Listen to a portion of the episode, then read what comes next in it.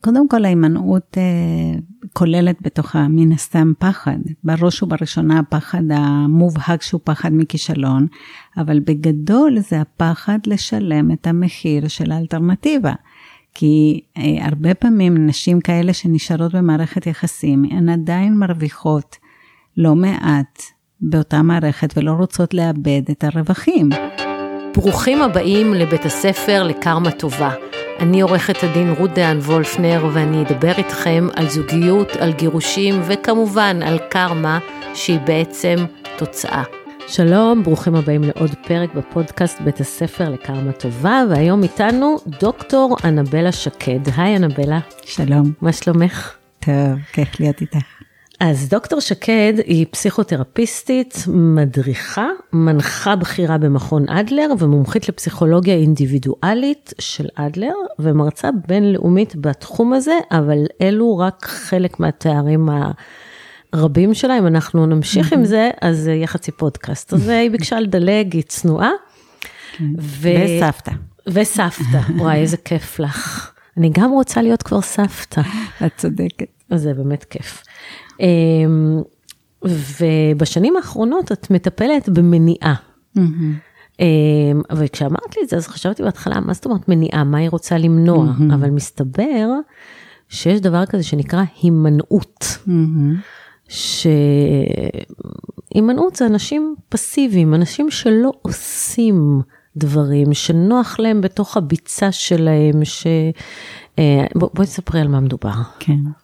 אז אה, הימנעות זה מרחק שאדם מציב בינו לבין משהו שהוא רוצה או שצריך לעשות. זאת אומרת, זה כל המרחב של כל מה שהיינו רוצים, רוצות לעשות, ולא נעשה, ולא עושים. וכמו שאמרת, לפעמים זה אזור נוחות, אבל לפעמים זה אזור אה, לא כל כך נוח, גם הוא בעצמו, ויחד עם זאת עדיין לא קופצים למים ומשתתפים בצורה פעילה במשחק הזה שקוראים לו החיים. והנושא הזה אה, מטריד אותי הרבה הרבה שנים, כי אני תמיד האמנתי שהתוצאה של תהליך משמעותי שאדם עושה צריך להוביל לשינוי בחיים שלו, שינוי ב... לא תהליך רק... פסיכולוגי את מתכוונת? אני מדברת על פסיכותרפיה, על תהליך התפתחות, כולל אגב אחרי שמיעה של אה, שיחה משמעותית. אה, אוקיי, הבנו. הפודקאסט שלי מתכוונת. למשל, כן. בדיוק, אז הבנתי, אז מה אני עושה עם זה? האם אני יכולה לתרגם את המידע, להפוך אותו לידע, שזה אומר להעביר אותו דרך גם השרירים, ולעשות איתו משהו בחיים שלי, לשפר, להגיע הביתה ולעשות משהו בצורה אחרת. וכשהבנתי בעבודה שלי בתרפיה, אני תרפיסטית באהבה ויצירה, וכשהבנתי שהתרגום הזה הוא לא אוטומטי אצל רוב האנשים, מעולם התובנות לעולם, ועולם הרצונות לעולם המעשים, התחלתי לשאול את עצמי למה, איך, כי אני כן מתרגמת כזאת, אני אדם מאוד פרקטית. אז לא, לא הבנתי מה הבעיה, מפתחות בפנים, כן, סוף. סי לשלום. ואז uh, יצאתי לחקור את זה, ועל זה עשיתי דוקטורט, וכתבתי ספר שנקרא לקפוץ למים, אה, ועל זה נדבר היום, על אה, הימנעות ועל חזרה להשתתפות מלאה בחיים. אז, אז מה בעצם, מה ראית, מה מאפיין אנשים mm-hmm. שהם אנשים נמנעים. נגיד אני, אני לא בן אדם נמנע, mm-hmm. אבל למרות שאני יודעת את כל הכללים לדיאטה, לא תמיד אני מצליחה לעשות אותה, אני נמנעת מדיאטה. כן, יכול להיות. גם, זה גם בסקאלה של ההימנעות? תראי, הימנעות זה לא דבר, קודם כל זה לא דבר רע, זה, יש דברים שנבחר לעשות ודברים שנבחר לא לעשות. ולא בגלל שאנחנו פסיביות, אלא בגלל שלא נספיק הכל, ולא הכל באותה מידה חשוב, לא מגיע, ל, מה שלא מגיע למקום ריאלי בסדר העדיפויות שלנו, לא ייעשה בסופו של דבר. וזה לא נכנס לתוך הסקאלה של לא אנשים נכנס, נמנעים. בדיוק, זה, זה הימנעות, אבל זה לא הימנעות שנקרא לה... פתולוגית. מזיקה או פתולוגית או, או מגבילה, ואגב, דיברנו על זה קצת קודם, שאנשים מאוד אקטיביים, אה, יש להם מעט מדי הימנעות, ויש לנו נטייה להעמיס אה, יתר על המידה. אגב, אני אה, מנחשת שחלק לא קטן מהמאזינים לפודקאסט הם דווקא אנשים אקטיביים, שלידם יש מישהו יותר פסיבי. כאילו שלאו דווקא מי שפסיבי יחפש את התשובה לחסך או לחסר שיש לו בחיים. אז הימנעות זה לא דבר רע וזה ציר שנע בין להימנע מדברים שכדאי להימנע, דבר, להימנע מדברים שהם לא הכי חשובים לנו, nice to have. אם זה היה, אה, נניח, חס וחלילה המצב הבריאות ישתנה, אז uh, כל הנושא התזונתי יעבור לראש סדר עדיפויות, נכון. ואת כן תשימי לב, אבל כרגע זה עובד לך מצוין גם ככה. Uh, ועד להימנעויות, uh, בקצה השני יש לנו הימנעות הכי הכי קשה, זה מעבודה. הימנעות הבאה בתור בסדר גודל של קושי זה מזוגיות, מלהקים, להיות בזוגיות, להקים משפחה. וגם בתוך אנשים שיש, הם נמצאים בזוגיות, אבל הם לא עובדים בזוגיות. ונמצאים במערכת יחסים אה, לא טובה, או ריקה, או אפילו מסוכנת, מתעללת. כן. ואז בעצם ההימנעות באה לידי ביטוי בזה שהם, אין להם את היכולת לצאת משם. למשל, לפעמים, לפני שיוצאים, אה, אנחנו יודעות היטב שאולי כדאי לעשות עבודה, לטפל. לראות, לטפל ולראות אה, כל מה ש... קשור אליי, איך אני מנסה לשנות משהו.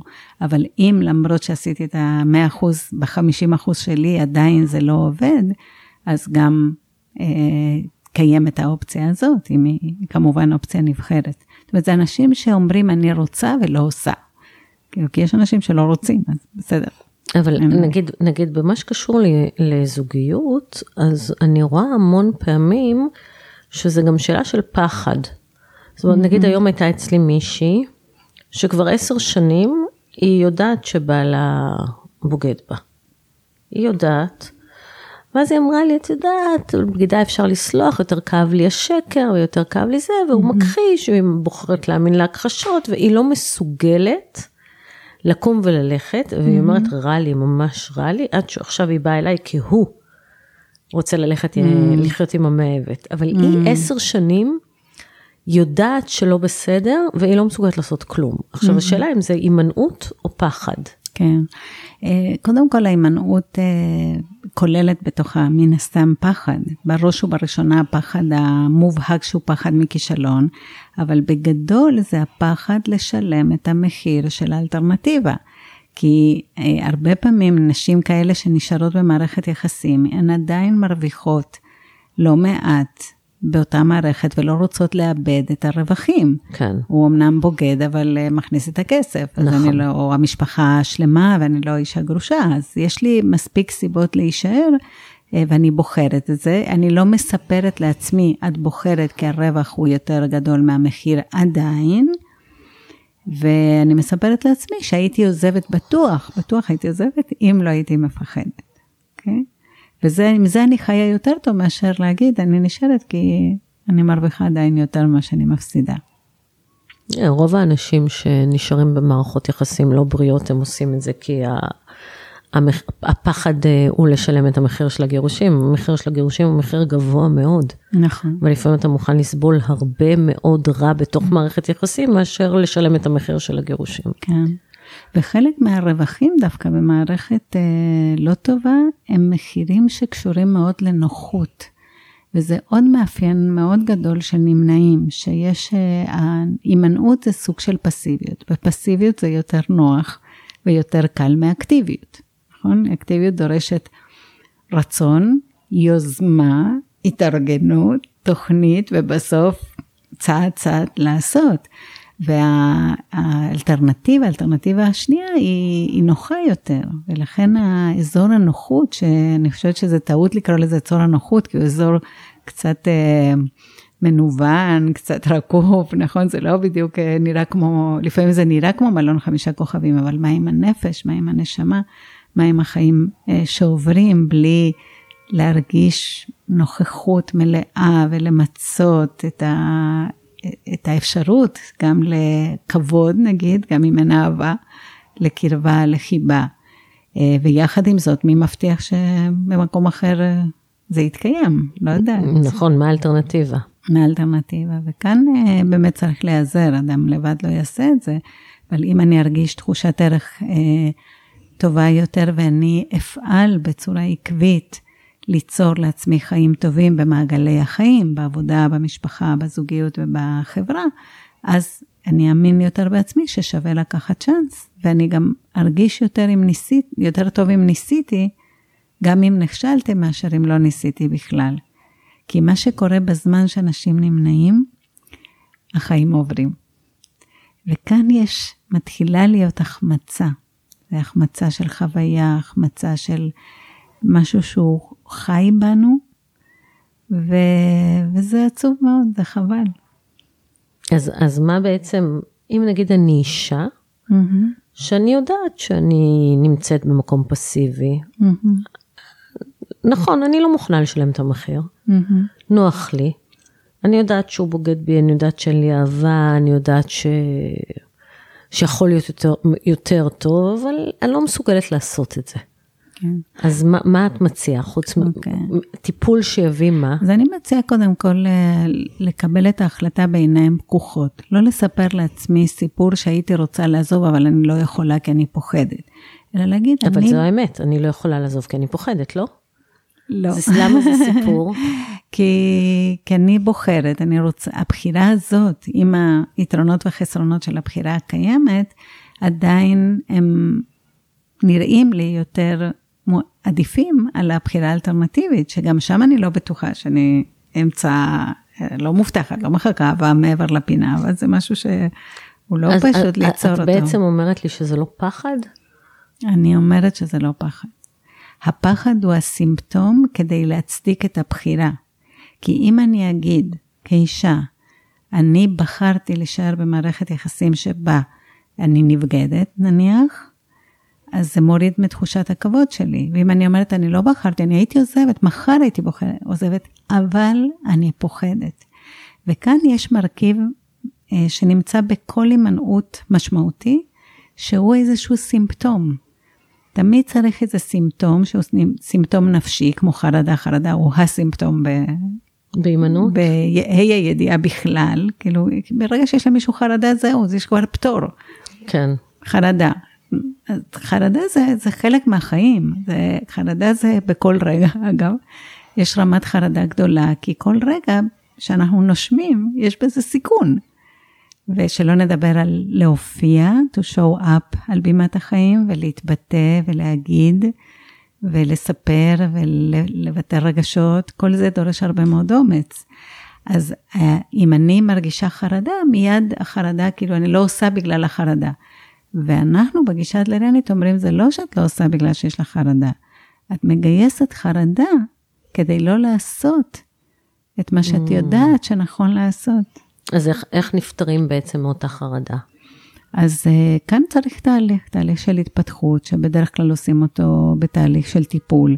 אבל אני רוצה להגיד שזה לא חובה לעשות את התהליך הזה ולצאת מהזוגיות. אפשר להגיד, לספר לפחות לעצמנו, לחברות תספרי שאת בחרדה, או לאחרים, לעולם תספרי ככה, אבל לעצמך תספרי שנוחות יותר חשוב לך מנאמנות בזוגיות.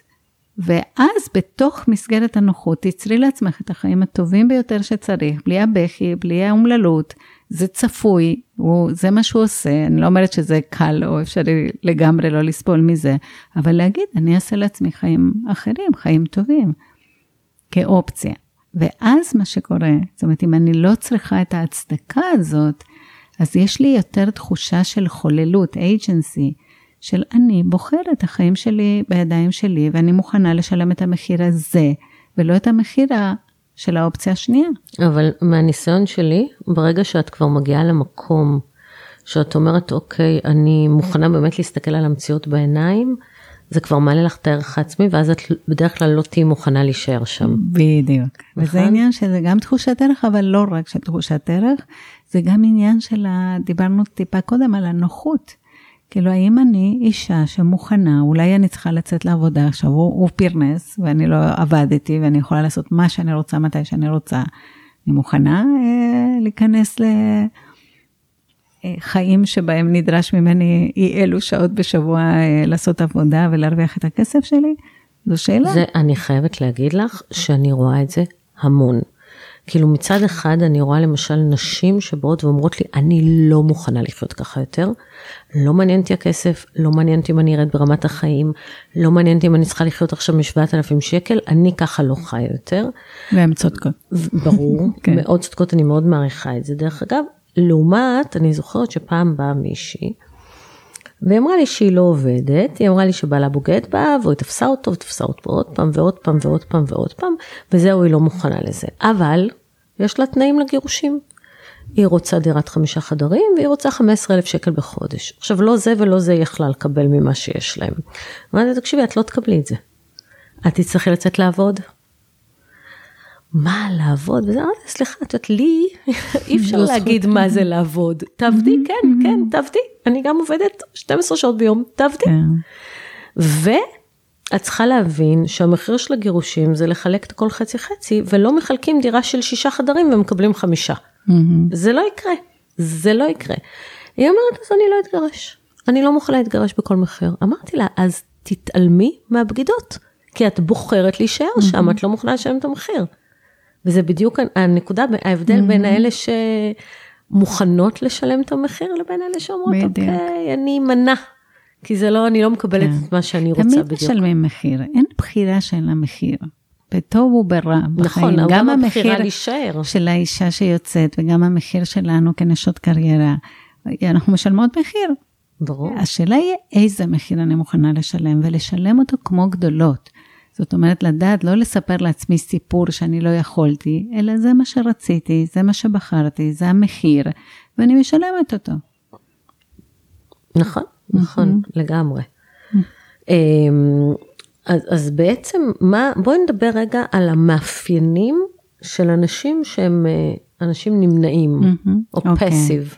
אז התחלנו בזה שבדרך כלל זה מתחיל מאיזשהו חוסר ביטחון, תחושת ערך מאוד נמוכה, ואז כשלאדם יש תחושת ערך נמוכה, יש לנו נטייה להציב לעצמנו מין מטרה מפצה. זאת אומרת, אדם שהוא מרגיש שהוא לא מספיק טוב, הוא לא רוצה להיות טוב, הוא לא רוצה להיות בסדר, הוא רוצה להיות משהו מיוחד, רוצה להיות אחי באיזושהי צורה, באיזושהי צורה, ואז הנחיתות מתייצבת מתחת לעליונות. אני אסביר את זה כי זה טיפה מורכב. כן, שאנשים לא מרגישים נחיתות בגלל שהם הכי גרועים, אלא כשהם לא מושלמים. תחשבי על סיטואציה נניח של אה, פגישה שהייתה, ו... ולא היינו 100, כמו שאומרים הצעירים שלנו היום, נכון? זה לא היה 100. כן. ואנחנו יכולות, לח... אבל זה לא היה רע, זה לא היה total loss, נכון? זה, זה היה בסדר. אנחנו יכולות לחפור הרבה זמן על זה שמה לא אמרתי, או מה כן אמרתי, או מה כן יצא או לא יצא. זה הנחיתות שמרגישים לא בגלל שהיינו גרועות, אלא בגלל שלא היינו מדהימות, אוקיי? ואנשים, אלה שנמנעים, אלה שלא נמנעים, פשוט אה, מפשילים שרוולים ומתחילים להתאמץ הרבה כדי להגיע להישגים גדולים, מתפתחים, לומדים, יש לנו מחירים משלנו, אבל זה לא הנושא של הפודקאסט הזה. למה? אולי נדבר קצת על המחיר של נשות קריירה. כן. בואי נתח את זה באמת אה, אה, מחיר אחר, אבל אה, זה מחיר יותר של העומס, של הסטרס, של העייפות, כן? אמ, אבל הנמנעים, הם בעצם יוצרים איזושהי תפיסה שאם זה לא מדהים, זה לא שווה. ואז אני לא אעשה בכלל. ואז אני לא אעשה בכלל. זה צריך, עכשיו בואי נשלב. זה צריך להיות מדהים ואני לא רוצה להתאמץ. איך זה הולך ביחד? לא עושה. לא עושה? ואז בדמיון אני משמרת איזושהי אשליה של עליונות, כי אני בתיאוריה הייתי אמורה להיות משהו מיוחד, ובפועל אני עדיף לא לעשות כלום מאשר להיות רגילה. פתאום להיות רגיל זה יותר גרוע מלהיות, אה, זה יותר גרוע מלהיות אה, כלום, לא לעשות כלום. וזה וזה מאפיין מאוד נוס, נוסף. כשאני בשנים שעשיתי את הדוקטורט, ואנשים לפעמים היו שואלים אותי מה את עושה עכשיו, אני עושה דוקטורט, על מה את עושה דוקטורט? הייתי מתחילה עם נאום, ואז הבנתי שאף אחד לא מעוניין בנאום. אמרתי, אוקיי, איך אני אסביר במשפט אחד מה אני עושה? ואז בשלב הזה אמרתי, אני, אני, אני חוקרת את הקשר שבין הימנעות לאמביציות מוגזמות. אנשים היו עוצרים רגע ואומרים, וואלה, כאילו, יש בזה משהו, ולכל הצעירים שלא רוצים ללמוד, או לעבוד, או לצאת מבית ההורים, או כל הדברים האלה, יש להם איזו ציפייה של משהו, נכון, מה, מה הם רוצים להיות היום, או מפורסמים, כ celeb, או עשירים, לעשות אקזיט, אקזיט, נכון? בדיוק. כן, הגיע אליי צעיר לא מזמן, ולפני כמה שנים האמת, והוא אמר לי, אני לא מצליח לגייס את כוחות הנפש אה, לעשות את המיליון הראשון, ככה הוא אה, אמר. את המיליון הראשון. וכששאלתי אותו במה אתה מתכוון להתעסק, הוא לא הבין על מה אני מדברת, על מה, איזה תרומה אתה רוצה לתת לעולם. אז הוא הסביר לי, כאילו שמספרים למישהי קשת הבנה אה, מבוגרת, הוא אמר לי, אה, אה, לא, אני, אני, מה שאני רוצה זה לעשות אקזיט. ואז אמרתי לו, את זה הבנתי, אני רק בודקת אם קודם לא בא לך לעשות entrance, כאילו של... וזה מה שלא בא להם, לא בא להם entrance, לא בא להם להיות בזה. הדבר עצמו לא מעניין, לא ללמוד אותו ולא לעשות אותו, רק התוצאה. ואז יש את המשאלה הזאת להיות ידוענים, שאגב זאת עבודה מאוד מאוד קשה, כי צריך לעבוד ב... לייצר אה, קהל כזה שעוקב, ואם הוא עוקב אז אה, מישהו ישלם לי כדי לשווק להם משהו, אז כל העוקבים האלה הם בעצם סוג של אנשים שאני רואה בהם פוטנציאל למכירה, זה לא שבאמת אכפת לי מהתוכן, מהערך שאני מביאה, זה משהו אחר, אז, אז זה הרוח של התקופה, מהר, מדהים, מיוחד או כלום. ויש לנו המון המון צעירים אה, שלא לא מממשים, לא מתפתחים, לא מתקדמים, והורים מיואשים לחלוטין, אבל גם ההורים הם חלק מזה, כי ההורים הם, הם עצמם אנשים מאוד מאוד חרוצים, עם אה, מוסר עבודה גבוה, עם רצון מאוד גדול לנתינה. ואז הם אה, ממשיכים לשרת וממשיכים לממן ושולחים אותם לטיפול כזה ולטיפול אחר ואולי זה יעזור ואולי זה יעזור. ויום אחד הם יתבגרו וישתתפו בצורה מלאה בחיים. ואז הילד מגיע לגיל 30, הוא עדיין גר בחדר אה, נעורים שלו, בדיוק. וההורים מתחילים לתלוש שערות מהראש ולהגיד בדיוק. מה עושים איתו, ואז מה עושים? בדיוק. אני קוראת לשיר של אחד הבנה עם הילד בן 30. כן, יש לו חום גבוה. זה, זה אני שיניתי אותו שלהורים יש חום גבוה. נכון. כאילו, כי בגיל 30, ההורים בגיל 30 מאוד מתעוררים. כי כל שנות ה-20 אומרים, טוב, אז הוא מחפש את עצמו, אז היא עדיין צעירה, ואז מגיע גיל 30, אתה אומר, גיל 30, זה אדם מבוגר. אפילו אם זה הילד שלי, כן. זה לא אדם מאוד, אבל זה אדם, מה קורה פה? ואז הם אה, בדרך כלל מתחילים לדחוף לטיפול. ומה שקורה, שטיפול הוא מקום שבאופן כללי, כן, בתפיסה של הפסיכולוגיה לגבי ה dysfunction, החוסר תפקוד, הוא שהוא תוצאה או נובע מה distress הנפשי. זאת אומרת, אדם לא מתפקד טוב כי הוא לא מרגיש טוב. הזכרנו קודם חרדה, דיכאון, אובססיות, כל. ה... סטרס, כל ה... היום קוראים לזה common mental disorders, ההפרעות הנפשיות הנפוצות. ואז יש הנחה שאם נטפל באותו דיסטרס, נדבר על החרדות ועל הנפש ועל הילדות, ו... ואז אדם ירגיש טוב ויתחיל לתפקד כמו שצריך. ולדעתי המשאלה הזאת לא מתממשת, מפני שאין מטרה לצעירים האלה לתפקד. הם רוצים לקבל, שיהיה להם חיים טובים בלי שיצטרכו להשקיע. ולכן הם יכולים להיות שנתיים בטיפול, ליהנות מזה מאוד כי מקבלים המון תשומת לב, אבל ברגע שנדרשת מהם עשייה, הטיפול כבר לא עובד והם עוזבים אותו. ולכן אה, בעיניי טיפול שמבין את תופעת ההימנעות, חייב להיות ברור לכולם, למטופל, למטפל וגם להורים שמממנים את הטיפול אגב, שהטיפול מיועד לחזרה לתפקוד. אני היום אומרת אמירה שהיא מאוד מאתגרת בעולם הפסיכולוגיה, אני לא חושבת שאפשר להרגיש טוב בלי תפקוד מלא בחיים, בלי אהבה. את אומרת שקודם תתחילו לתפקד ואחר כך אתם כבר תרגישו טוב. ביחד, כן? זה, זה ברור שיש את ההיבטים של החרדה, אבל כן, אי אפשר להרגיש טוב אם לא מתפקדים, הרי כל אדם, נקום בבוקר, נעשה משהו למען מישהו, כבר נרגיש יותר טוב. זאת משמעות. כן. זה תחושת ערך, יש לי מה לעשות בעולם, בעולם, אוקיי? ולכן התחלתי לעבוד עם ההורים. זאת אומרת, מגיעים הורים, וכל ההורים של נמנעים, כולם בלי יוצא מן הכלל, עושים את אותו דבר. הם מממנים ומשרתים את הילדים, בין אם הם בתוך הבית או מחוץ לבית, וגם מבקרים אותם ומקטרים. זאת אומרת, יש גם הרבה מימון וחסות יתר וגם יחסים לא טובים. וזה מה שאני מדריכה אותם לעשות. קודם כל, להפסיק לקטר ולבקר, לקבל אותם, ליצור תקשורת חיובית, לא פוצי מוצי, אלא גם לשתף אותם, לבקש מהם עזרה, ולהתחיל להפסיק את השירותים המיותרים ואת המימון. לתת רק את מה שתורם להתפתחות. אה, אה, לא לשלם דברים שהם אה, בשוטף, ואז אין להם ברירה, אלא לצאת, להתחיל להזיז את עצמם, זה לא עובר בשקט. אבל בעצם מה שאת אומרת לי, זה שילדים של אנשים עשירים הם הופכים להיות ילדים נמנעים. כי לא, לא חייבים אחד... להיות עשירים, אבל לא, לא חייבים להיות עשירים, כי הורים בתקופה של ה, מה שאנחנו קוראים לו דור ה-X, כאילו הדור שהוליד את דור ה-Y, ההורים, גם אם אין להם הרבה, הם נותנים הכל לילדים. כן. אז זה לא חייבים להיות עשירים בשביל זה, אבל בוודאי שזו תופעה של אה, מעמד בינוני ומעלה. כן, אבל את יודעת, אם ילד בגיל 30 יכול לא לעבוד, אז זה בדרך כלל כי יש מי שמממן אותו. כן, אבל אה, זה שיש, נשארים בבית, לא דורשים מהם להשתתף, אה, זה לא ש... זה לא צריך פה אושר, כן. אבל כן, הרבה פעמים ילדים של אנשים עשירים, ואגב, גם ילדים של אנשים מאוד מצליחים, גם אם הם לא עשירים, הם גם, הם רואים הורים שהם לא יכולים לדמיין את עצמם מגיעים להישגים של ההורים, אז הם מוותרים, הם מתייאשים. זה גם תופעה שהיא נפוצה.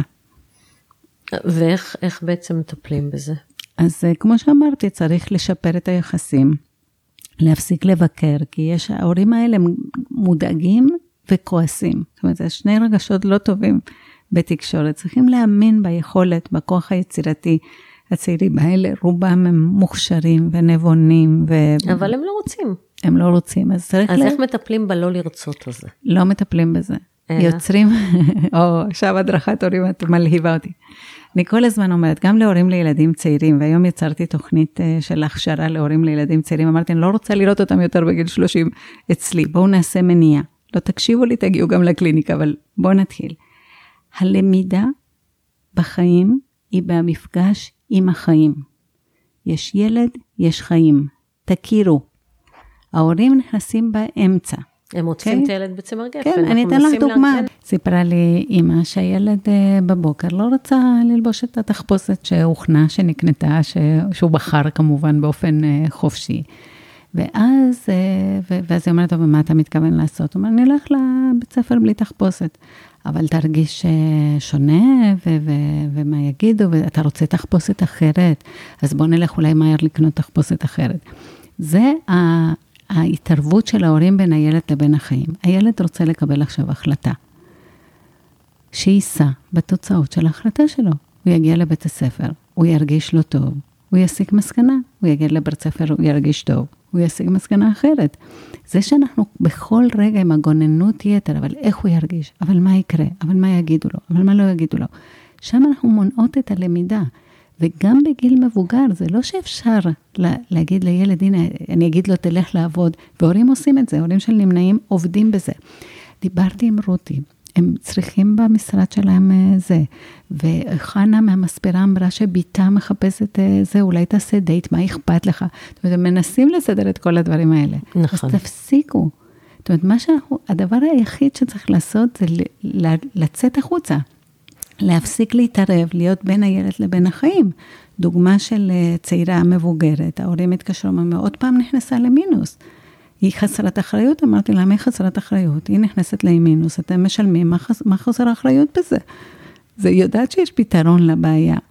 אמרתי, מי, אז, אז מה, אז לייבש אותה? אמרתי, לייבש זה כבר אמירה תוקפנית, זה להגיד, יקרה, אנחנו לא נשלם יותר את החריגה, יש לך עסק עם הבנק, ואם היא תלך לזה, ואם יתבעו אותה, זה התוצאה של התנהלות שלילית, זה מה שקורה למישהו שנכנס לחובות. ואף אחד לא משלם, ועדיף שזה יקרה לה כשיהיה לה עשרת אלפים שקל, ולא כשתהיה על מאה אלף שקל, כי היא התרגלה להוצאות כאלה, ותוך כמה חודשים זה יכול לקרות. אז כשההורים מפסיקים לממן ולשרת, אז הבן או הבת פוגשים מציאות חדשה, שאין מישהו שהוא נמצא שם באמצע ומכסה על ההחלטות הגרועות שלי. אז מה שאת בעצם אומרת, את אומרת שהורים שעוטפים ילדים, באמת בצורה מאוד, מגוננים עליהם, יש לי חברה שקוראת לזה עם ההליקופטר. בדיוק. הם כל הזמן... ותראי איזה אה, חיוך, אומרת את זה בגאווה עם ההליקופטר, אבל זה לא דבר נכון, טוב. נכון, נכון. אני חייבת להגיד שאני גם חוטאת בזה. אני מבחינתי, מה שהילדים שלי צריכים שאני אסדר להם, אני רוצה לסדר להם, לדאוג להם. אה, אבל הבת שלי לא נותנת לי, דרך אגב. היא לא נותנת לי. היא למשל עכשיו אה, צריכה לגשת לרעיונות להתמחות, ואמרתי לה, בוא אני אסדר לך, איפה את רוצה שאני אסדר לך? בוא אני אסדר לך. אני הייתי רוצה שיסדרו לי ואף אחד לא סידר לי. אני לא רוצה שתסדרי לי שום דבר, אני יכולה. בזכות עצמי. אז אני באמת, ואני עבדתי קשה על עצמי לא לעזור לה, לא עוזרת. אז בואי נעשה סדר. אבל רגע, שנייה, מה שרציתי להגיד זה שבעצם הורים שהם כל כך מגוננים ויושבים על הראש של הילדים, הופכים ילדים לנכים. בדיוק, כי הם לא, הם לא מסוגלים להתמודד בול. עם המציאות. בול. עכשיו, אם יש לך ילדים מתפקדים בכל מעגלי החיים, ואת עוזרת, מעולה. יש להם גב, יש איזה פינוקי כזה על הדרך, עושים משהו ש... שיהיה קצת יותר קל. אבל אם הם פחות מתפקדים, העזרה הזאת מזיקה ומחלישה. להורים יש הרבה פעמים, גם בילדות וגם בבגרות, הרבה מאוד פעמים אנחנו ניצבים מול בחירה בין שתי אופציות גרועות. או לתסכל את הילדים, שזה ממש מבאס, אבל האופציה השנייה היא להחליש אותם. ורק כשההורים מבינים את זה, שאם הם לא מתסכלים, מחלישים, הם מוכנים לעשות את הדבר הנכון. כי מהתסכול שחסר לנו משהו בחיים, שלא טוב לנו בחיים, אז מה, מה קורה ברגע הזה? היה לך קשה ואף אחד לא עזר לך, אז מה קרה? את רואה מה קרה. בדיוק. מה נהיה ממני. אנחנו פה בקומה העשירית מול הים. זה מה שקרה, שאת מוציאה מעצמך את הכוחות ואת התושייה ואת הדרכים להצליח.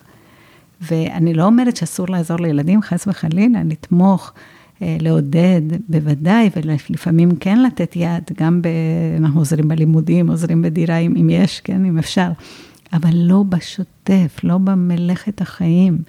כי אז אנחנו לוקחים מהם את הבנייה של הכוחות, שבסופו של דבר לנו, זה שהחיים שלנו טובים, זה בזכות שאנחנו מרוצים ממי שנהיינו וממה שאנחנו עושים ועושות. למה שלא נרצה את זה גם בשביל הילדים והילדות שלנו? נכון, כן, כן. טוב, אמ, מה לגבי אה, ילדים להורים גרושים? את רואה אצלהם יותר דפוסים של הימנעות, פחות דפוסים של הימנעות, או שאין קשר? כן. אני לא חושבת שיש קשר, זה תמיד תלוי בכמה מפצים. בדיוק. כאילו, עד כמה, אם הורים שהתגרשו חושבים שאוי, מסכן הילד, בוא נפצה אותו, אז יש סיכוי גדול ליצור ילדים הימנעותיים. אגב, זה לא כל האחים, כאילו, בכל משפחה, אה, או בהרבה משפחות יש אחד כזה. המון פעמים זה הילד הצעיר. אה, אבל אה, אז, אז גירושים עצמם הם לא מימד אה, שקשור להימנעות. זה המימד יותר של הפינוק, של החסות יתר. של הפיצוי. של הפיצוי, של לא לתת להם להתמודד, ל- לרפד את כל הפינות, כדי שלא לא יפגשו את התוצאות של המעשים השגויים או הבחירות השגויות שלהם. וזה מאוד מאוד מחליש. אני רוצה להגיד גם שהתהליך הזה שבו הורים מפסיקים את המימון והשירותים, אה, לא עובר בשקט. כאילו, קורה בדיוק הדבר שההורים הכי חוששים ממנו. אה, במקרה הטוב, אה, כעס, תסכול והטחת האשמות, בגללכם ואתם, ואתם אף פעם, ואתם תמיד, טה-טה-טה, זה במקרה הטוב. יש מקרים יותר קשים של התרחקות, של ממש אפילו ניתוק. לנתק, ממש לכמה חודשים. 99.9 אחוז הם חוזרים אחרי זה, מגלים שלא בדיוק יש להם מה לחפש במקומות אחרים, ההורים זה תמיד ההורים, אבל זה תהליך אה, כואב בצורה בלתי רגילה, אה, אני מניחה לשני הצדדים מאוד מאוד להורים, והכי הכי קשה זה כשהילד או הילדה, הם נכנסים לסוג של מצוקה, פתאום אם הייתה חרדה ודיכאון, פתאום יש התפרקות כזאת ואיום כזה ואיזה משהו אובדני כזה של הנה אתם לא יכולים להפסיק כי אני מתמוטט ואני נחלש עד כדי כך. ובמקרה הזה צריך, יש לנו באמת תוכנית למוגנות שמערבים פסיכיאטר ומיון ולפעמים uh, עד כדי כך, אבל זאת ההימנעות הקיצונית יותר, וחשוב להגיד שכל התהליך הזה נעשה בהדרגה, בשיתוף, בהדרכה. יש, אני עובדת עם צוות שעובד עם אה, ההורים מצד אחד, ומנסים לרתום את הבן או הבת לתהליך טיפולי משל עצמה, ויש איזה תיאום, נשמרת הסודיות כמובן והפרטיות של הטיפולים, אבל יש תיאום של המקרה, זה, זה עבודה מערכתית עם המשפחה. האמת שזה נשמע לי מפחיד לעשות את זה לבד. אני, אה, כן, פתאום אה, במקרים לקחת ילד שלא עושה עם עצמו שום דבר ושתלוי בך, ולהחליט שזהו, אתה שולח אותו לחופשי, בועט בו מהקן, כן. בלי ליווי מקצועי, זה נשמע לי שזה באמת יכול להיות מפחיד. יכול להיות קשה. קשה לעשות את זה, וזה גם, אני חייבת להגיד שהם הם זורקים אותם, אבל הם חוזרים. וה, וזה מאוד מתוחכם, האופן שילדים מצליחים להוציא מההורים אה, כסף ושירותים, הם פתאום אה, באמת, היא אומרת, אני, אין לי מה לאכול, אין לי מה לתת לילד. היה זה, ואז ההורים נתנו כרטיס אשראי, הילד אה, הזה, תינוק... אה, בן אכל, 40. אה, לא, הת- הת- התינוק של התינוק, באותו ערב אכל כנראה גבינות ויין, כי ההורים נתנו עוד פעם את כרטיס האשראי, זה- זה באמת מאוד מאוד מתוחכם התהליך הזה. דרך אגב, המקרים האלה שבאמת אחד הילדים הוא, הוא תלותי בהורים, והוא המסכן, והוא לא יכול, והוא לא הצליח בחיים, זה מביא גם למ- למריבות ירושה. כי ההורים עורכים צבא ואומרים לילד הזה צריך לדאוג, כי הוא לא יכול לדאוג לעצמו, והאחיות שלו מסודרות, והוא מסכן, והוא תלוי, ו... והאחיות אומרות, זו בחירה, הם רואים, האחים, זה אגב, התלונות של האחים זה אחת המוטיבציות של ההורים לטפל בזה. כי האחים לפעמים אומרים, אתם לא רואים שהוא יכול? והוא הנה, מנצל אתכם. כשחברים שלו הזמינו אותו ל- לצאת, אז הוא לא היה פתאום בדיכאון. פתאום החברים שילמו לו חופשת סקי, אז הוא התארגן שבועיים, אחר כך חזר עוד פעם לחדר ולדיכאון. אז האחים הרבה פעמים רואים את מה שההורים לא רואים, ואם אם הילד באמת היה מוגבל מבחינה נפשית או פיזית, האחים לא, לא היה להם תלונה. נכון. אבל יש פה מרכיב של בחירה. עד שאין מרכיב של בחירה. וזה חשוב להגיד שנוחות לאורך שנים, היא הופכת לנכות קבועה. כי זה כל כך מחליש ומנוון. אני לפעמים אומרת, גם לצעירים, אני אומרת, זה כמו, עכשיו אנחנו צריכים בית לוינשטיין, כי הניוון הוא, כמטאפורה כמובן, שהניוון השרירים הפסיכולוגיים הוא כל כך כל כך גדול, שצריך שיקום. שצריך שיקום של ממש, של הרצון אפילו, לרצות משהו, שמשהו ירגש אותם, לשאוף למשהו, ואז הרצון, ואז האומץ, וגם הכוח, והתוכנית לעשות את זה, זה ממש תהליך שיקום אה, שהוא, שהוא לא קצר, אגב, הטיפול הוא לא קצר, אבל הוא כן ממוקד כל הזמן אך ורק בעשייה. שזה יותר טוב מאי עשייה, זה לא שמביא אותם לאושר ואושר, אבל זה מביא אותם לחיים משמעותיים, לעבודה, זה אם לזוגיות, עושים ללימודים. טיפול, אני חייבת להגיד לך שכל כל הזמן הזה שאנחנו מדברות, יש לי בראש מקרה שטיפלתי בו, שאני לא אכנס אליו עכשיו, אבל אה, זה, זה הייתה ילדה נמנעת, Mm. שהאבא נתן, והאימא אמרה לו, אתה הורס את הילדה. Mm. והילדה הייתה הולכת וקונה בעשרות אלפי שקלים, ואבא היה מכסה, והאימא הייתה רבה איתו, וזה הוביל אותם לגירושים. והילדה כבר הייתה בת אה, 28, והיא התחתנה. עם מי התחתנה? עם גבר עשיר, ומה היא עשתה? אותו דבר. אותו דבר, היא לא עבדה יום בחיים שלה. קודם האבא מימן הכל, ואחר כך הבעל מימן את הכל. ואם את שואלת אותי, היא בסופו של דבר תתגרש, ואז היא תצטרך להתמודד עם המציאות, זה הולך להיות לא פשוט. להיות.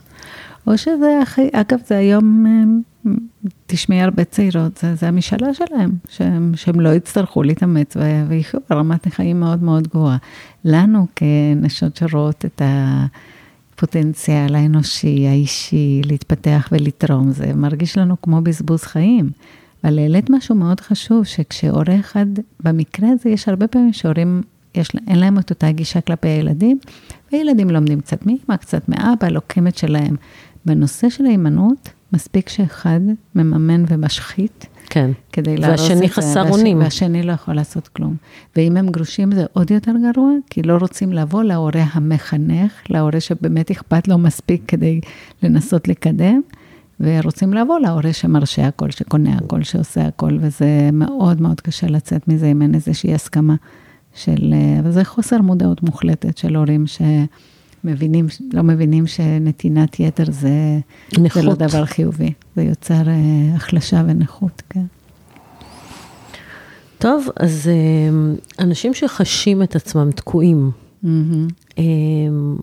ולא מסוגלים לעשות משהו, שרוצים לעשות משהו, לא מסוגלים.